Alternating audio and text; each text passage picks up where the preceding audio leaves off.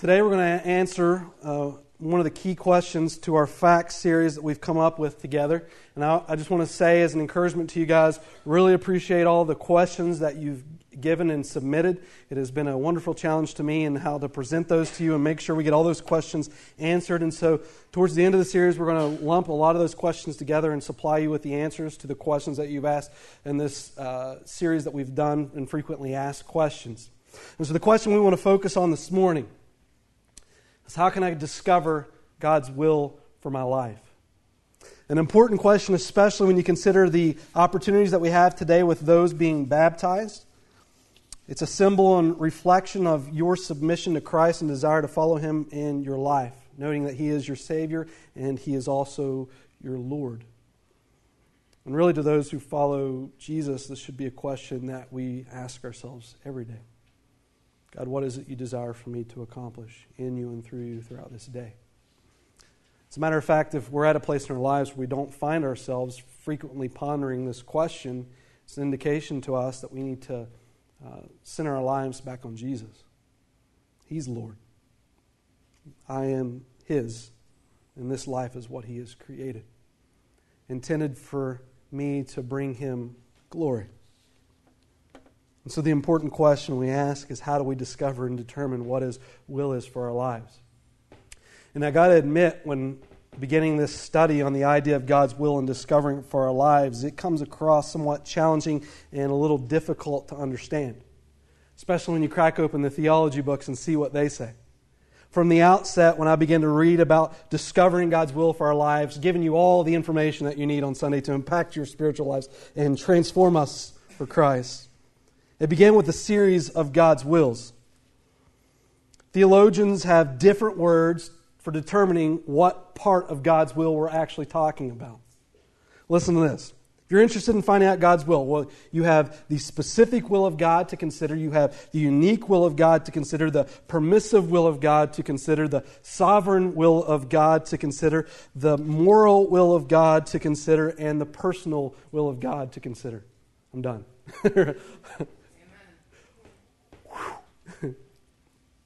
And usually when we ask the question, God, what is your will for my life? We're typically intending it in an understanding of what is God's personal will for me. And as if it gets any more challenging for us, First Corinthians chapter twelve and verse twelve says to us, "For now we see in a mirror dimly." That's meaning this life that you're living in, it's a little hazy and a little bit foggy. As to completely understand what God intends for you and to fulfill and have, find complete satisfaction in His relationship with you, it's not always going to happen. Sometimes it might feel like you're walking through a fog and determining God's will for your life. And it tells us when that fog will be lifted or when that dim mirror will be seen clearly. It says, "For now I know in part, but then I will know fully just as I have been fully known." It's talking about the day that we meet Jesus face to face. This passage helps acknowledge for us that God's will can sometimes seem difficult to discover. We talk about God's will. We understand that God's will can be found in God's Word. However, God's Word doesn't tell us everything in life. This sounds blasphemous, but let me explain. God's will is not going to tell you what health care plan to take from work. It's not going to tell you how to change your oil or teach you how to play baseball. God's Word doesn't cover everything. God's Word covers the important things, the essential things to our lives. And so we discover God's will for our lives in His Word. But then we ask important questions in our lives and we challenges when we consider what God desires for us. How many kids should I have? Should I marry this person? What should I do about marriage? Should I move? What job should I take? What do I need to say about my mother-in-law who's rubbing me raw? When do I need to talk to her? What do I do with my teenager? Who knows, right? What treatment is best for me for my illness? When should I retire? What college should I attend? All significant life questions that we ask. You know, I think in asking and wondering what God's will is for our lives, if we, if God were just to come down and just map my entire life out for me and explaining everything to me all at once, I wouldn't want that either. If God told me the things that I would have to endure before I endured it, I might give up on life. That road looks difficult, God. No way. Pass that on to someone else. I'll just stay here in the corner. Reality is, is not only do I want to know God's will and, and, and God revealing His will to me in a complete sense from the beginning to end of my life all at once kind of robs me of the joy and the experience of understanding how to walk with Jesus through my entire life. I don't really want to know all of God's will for me at once. What I want to know is God's will for my life as I'm going along. When I'm ten years old, I don't care who I'm marrying. When I'm about to be married, I don't care what I need to know as far as being a child. When I'm older, I don't care about parenting and God's will for parenting. Kids are gone. What I desire in understanding God's will is God's will in that moment. So we as people, as adults, when you're a kid, you're curious about life and everything. When you get older, you uh, lose a little bit of that curiosity. And you learn on a needs-to-know basis. So I think the Old Testament helps a lot for young kids. It's a beautiful story of the way that God works in people's lives.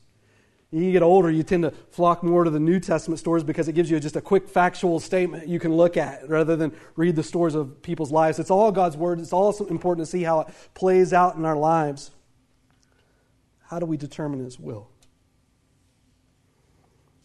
After reading and studying on the idea of determining His will for our lives and discovering it, one thing that I have found is it's not difficult. Asking this question and receiving an answer from the Lord isn't difficult. We make it difficult. But the Lord's made it easy. And the reason He's made it easy is because He's created you for that purpose, and He doesn't want you to spend your life wandering around wishing that you knew what it was you were supposed to do and how you were to live your life, because God created you to live your life in a particular way. We're created in His, in His image. The Bible tells us whether you eat or drink, whatever you do, do all for His glory. So how do we determine God's will for our lives? If you brought a Bible this morning, um, feel free to open it up to the book of Proverbs chapter three if you want to follow along. There's some Bibles in the front of your seat. Proverbs chapter three, verse five and six gives us one of the most profound yet difficult statements for us as people in being able to understand and discover God's will for our lives. It is a famous verse. No doubt some of you probably heard it at one point or another in your life. Um, I, I believe even on the ladies' retreat, you guys had it on your gift bags, if I remember right, when you went on the ladies' retreat.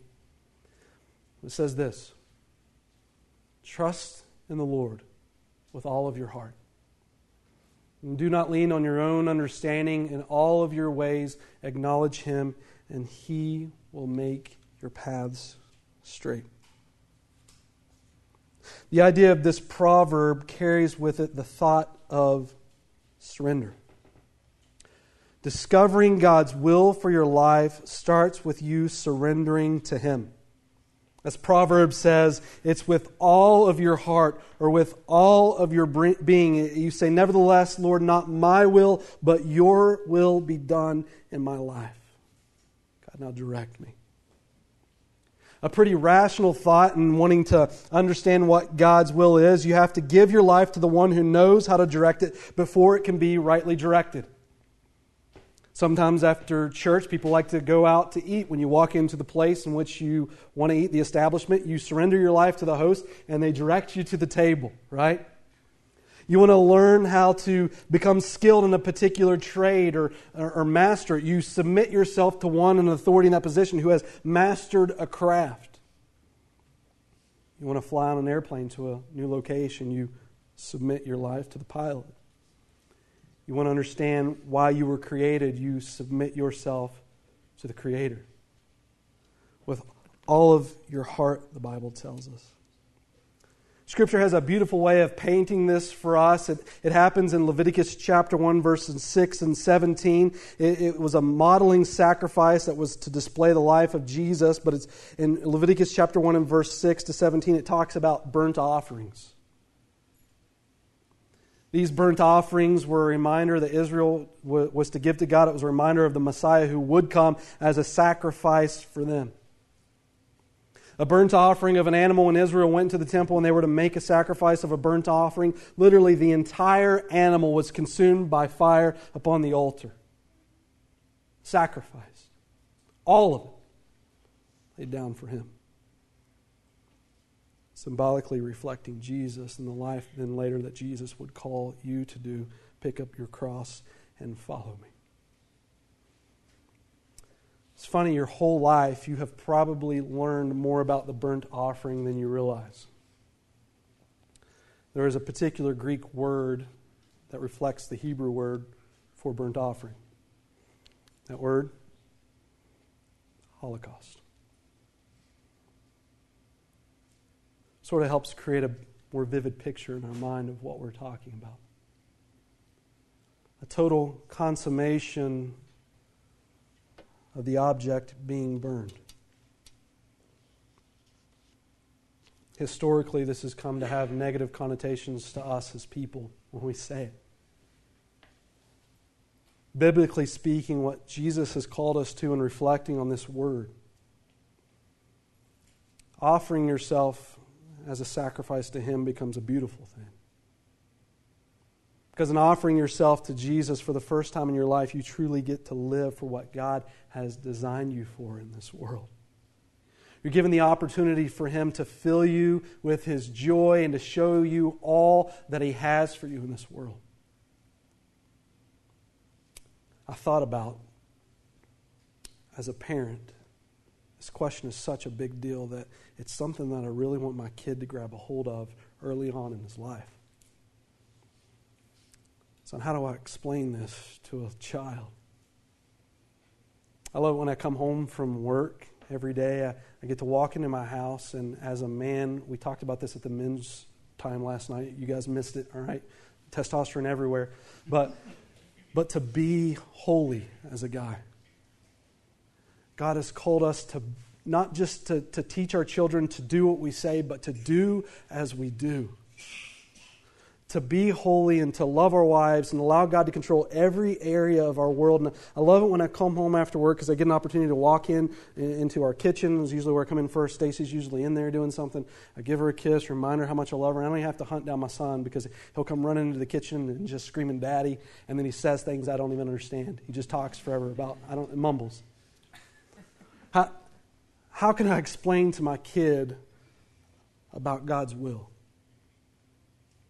I thought, you know, I could say to him as his comprehension ability grows, "Son, you know how every day I come home and you just want to play with Dad. You think I'm your bestie here, right? And you just want to see Dad. Well, son, I, I want to do the same for you. I want to come home every day and I want to see you. And I want to spend time with you. And I want to show you what it means to do as I do, to be a man." God wants the same thing. Every day in the midst of your busy life, God wants you to surrender where you are and come running to Him because He wants to run into your life and He wants to show you how to live for Him. He wants you to spend time with Him so that He can influence your life for His glory and your goodness.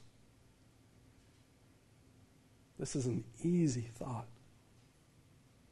Trust in the Lord with all of your heart. Just take the time to run into His life. Excited. And He probably won't understand what you're saying. Be excited, just be there. And just sit with Him, trusting with all your heart, not leaning in your own understanding. I love the way that the Bible breaks down the word all. This is like beautiful Hebrew. The word all in Hebrew means all. That means everything. Trusting with all of your heart. This is like leaning so deep into Christ that if He moves, you fall. It's not about your understanding. He knows better why He created you than you do. It's His understanding for your life. It's taking His mind and seeing the world that way that He sees it. Trusting Him with everything that you have. And Paul, with this thought, I think, of just the Holocaust, the consummation, everything that you are, laying it down on the altar of sacrifice, says in Romans chapter twelve, "Therefore I urge you, brethren, by the mercies of God." God didn't have to give you an opportunity to do this. His mercy has allowed it. That you present your bodies a living and holy sacrifice, acceptable to God, which is your spiritual service of worship. You know, I think honestly, if we get this part right, you get everything else right. The Christian life isn't about trying harder, it's about giving up and surrendering.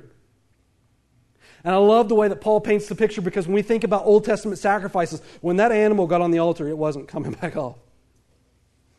It died. But we are different. I think it's much easier to die for the Lord sometimes than it is to live for Him. And being a living sacrifice, it's a reminder to all of us every day we need to crawl back on that altar, because every day we creep back off. Surrendering to Him, discovering God's will for your life, is giving God the opportunity to just work in your life, to teach you and to direct you. The second thing is this. We talk about in Proverbs three five, trusting in the Lord with all your heart. It takes time and understanding. Discovering God's will for your life will require dedication to His Word through time and understanding. I don't know why one particular area of our life we as people have the tendency to get lazy, but we do. You think your whole educational system growing up as a child, the things that you've learned to do, going to public school, not much. No, okay. okay, the things that you learned to do growing up as a kid, you've learned mentally to challenge yourselves. You've learned physically, if you're an athlete. Where's Daniel? Is he in here? His name got called a thousand times last night at a football game. He did a great job. Training as an as an athlete. You learn the athletic program, physically giving to your body.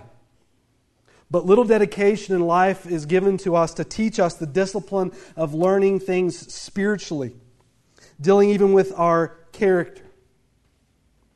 Trusting in the Lord with all of your heart is about dedicating your time and understanding in God's Word, that He can spiritually train you and mold your character into the desire that He has for your life. Don't get lazy. Wanting to know God's will should carry with it a desire to know God's Word. In fact, Proverbs chapter one, verse one at the bottom, it says, "The Proverbs of Solomon," Solomon wrote it, "the son of David, king of Israel, to know wisdom and instruction, to discern the sayings of understanding." God, I want wisdom in how to live this world. Okay, here's my word. Solomon wrote, it tells us in the first chapter, this word so people can gain wisdom and understanding. And then he tells his own son, "Listen, son, absorb these words. Let them bleed into your life. Become what I'm talking about as I'm communicating this truth to you. If you want to know God's will, here it is. Trust in it with your heart."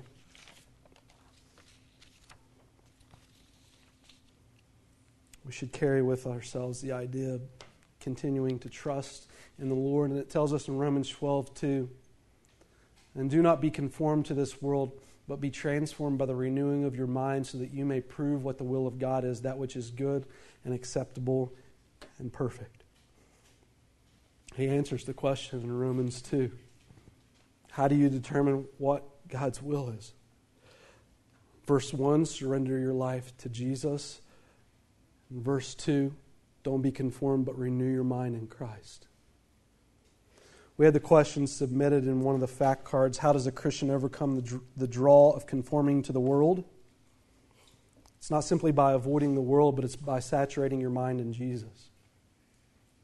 All day long, you're propagated with messages contrary to the nature of God. And if you're not careful, eventually you'll begin to believe those lies as if maybe they did come from God. But in Romans chapter twelve, it reminds us to take off the thinking of this world and give your mind the opportunity to saturate in the thinking of Christ. God needs your time. You can't be molded into an object without spending time. You're not going to become a great athlete without training. You're not going to become a Jeopardy champion without learning. And you're not going to look like Jesus without spending time with him. He works out the rest for us. He says that we will begin to prove what the will of God is for us.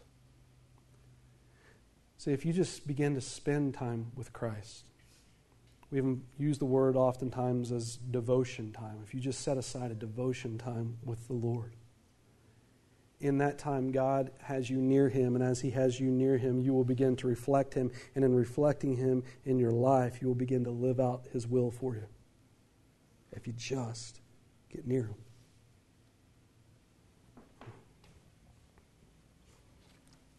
The Bible says for us, you think about if you ever go on a walk at night.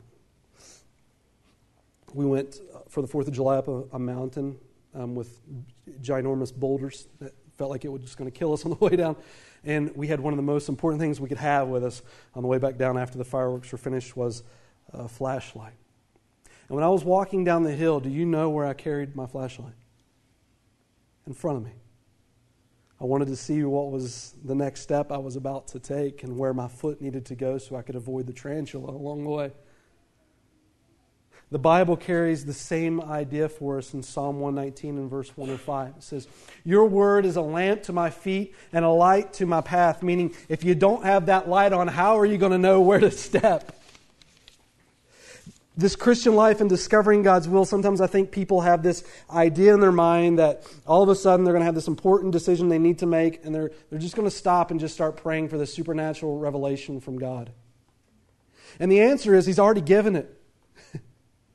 You don't need to pray for a supernatural revelation from God when God is already supernaturally giving his word for our lives. It's as if you're praying for a prayer that's already been handed to you.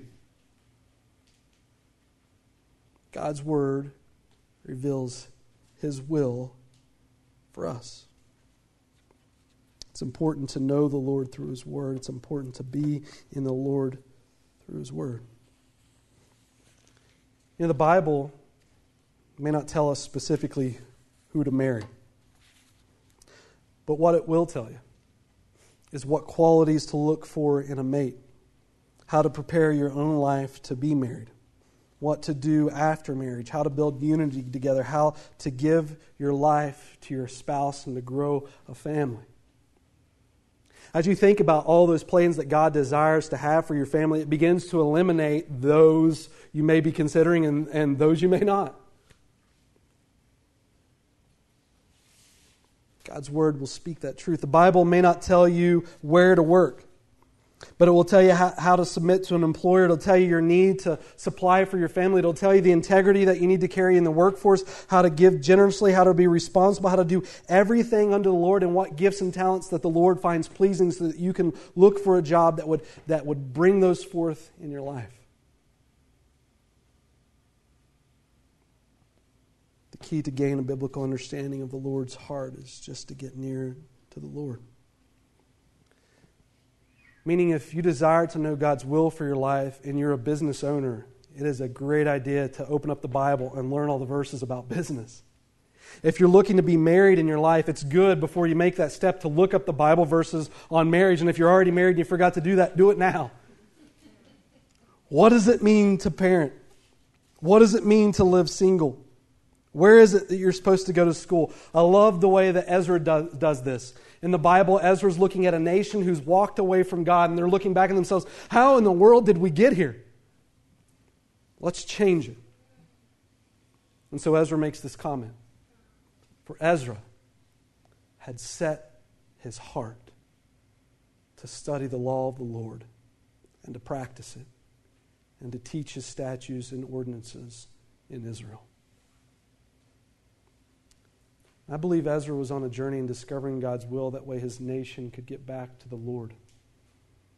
at a place and time where they were taken into captivity as slaves because they've walked away from God. They're now being brought back into the land. And Ezra's saying, listen, guys, we need to get back to doing what God says is important for our lives, in knowing Him and in growing with Him. And the way that we're going to do it is we're going to we're going to read His Word, and we're going to study it, and we're going to practice it, and we're going to teach it to one another. Paul said the same thing to Timothy. Study to show yourself approved to God, a workman that doesn't need to be ashamed, rightly dividing God's word. I hope this morning, it's the idea of discovering God's will elevates for us the understanding that we need to surrender, but also just spend time in His word. Let me give you a good thought for this morning, a good challenge. Christmas present for Jesus. If any of you are interested in giving a Christmas present for Jesus, just buy me something, put it in no, don't do that. A Christmas present for Jesus, actually, yeah, buy me something, put it under a tree. Um, and another, here's another one though. Read his, read his New Testament. Between now and December twenty-fifth, when we celebrate that day, read his New Testament.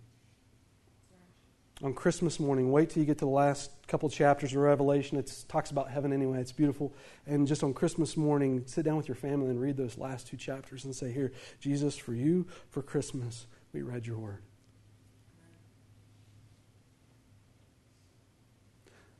Discovering God's will is about spending time in God's word. He hasn't kept it a mystery for us. He has revealed its truth to us. But here comes with a warning. Studying God's Word on your own, without a church family, can sometimes become unhealthy. It will become unhealthy. Some people pick up the Bible and come up with the craziest thoughts of what Scripture is communicating. And it has no business being read into the text at all. And so God has created a family for you to come and to share what you're learning in God's Word. They can share with you. If one of you sounds a little bit off from what Scripture's talking about, let's talk about what the passage says. If someone else found something that's just mind-blowing, challenging, great for our lives, let's share it and encourage each other in God's Word. You know, when the when the Bible was first written, not everyone carried a copy of it, okay? There was the impossibility of it collecting dust on your shelf because very few people owned books. Think of the tedious effort of writing a book in the olden days before the printing press. Writing the New Testament, it's two hundred pages in your book today. You can imagine how, how long it would have been on scrolls. But when they learned from the Bible, they really learned as a community. One person typically owned a possession of, of a portion of a letter from the Bible, and they would get together and read it collectively and bounce the Scripture, the learning that is taking place, off one another to discern what God is talking about. And so studying God's Word without the accountability of His church can lead to dangerous thinking. One of the pervading thoughts maybe is health and wealth. Name it and claim it. Like Jesus wants you to be rich. All you have to do is tithe one hundred percent, right? And then you'll be rich after that. God will bless your life. Or, or if you have enough faith, whatever ailment that you have, God will heal you from it. And I'm not opposed to any supernatural thing hap- happening, God intervening in our lives, giving us gifts. But simply the, the health and wealth, name it and claim it junk that we hear isn't biblical. You can look at Jesus' life himself. He lived poor. He suffered. He died on a cross. The apostles followed suit. Jesus doesn't always promise us that we're going to be super wealthy, living on the mansion on the top of the hill with perfect health your entire life. Eventually, you're going to die. The one promise that Scripture gives is when you're born, you will die.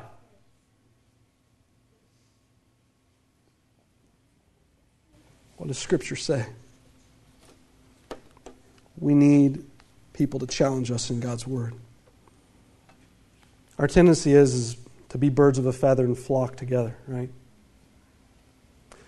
We honestly need to seek people in our lives that will encourage us and challenge us in ways that we need to grow. Not friends that will tell us just what we want to hear, but friends that will tell us what we need to hear, even if it's hard to hear, through His Word. You think about what the book of Proverbs is. It's one guy in his wisdom before the Lord sharing with someone else how to get closer to the Lord. And this morning, that's what the preaching and teaching of God's Word is. One person sharing God's Word to help us find the joy in knowing the Lord. Then we talk about understanding God's Word. We talk about learning and growing and finding His will for our lives. The joy in all of this is that it keeps us close to Him. You know, I think God isn't as much interested in what you're doing as He is interested in where you are. And what I mean is, God is more interested in you being near to Him than anything else. Because God knows as you spend time nearing Him, He'll get your heart. And as He works on your heart, He's going to encourage what you do. And so God is far more interested in where you are rather than in what you're doing, because if He can discover and you can join Him in where He is, He's going to change what you're doing in this life. Discovering God's will isn't about trying harder. It's about surrender. It's about giving Him the opportunity to renew our minds, saturated on His thinking, discovering it in His Word, and living it out as we find it in Scripture.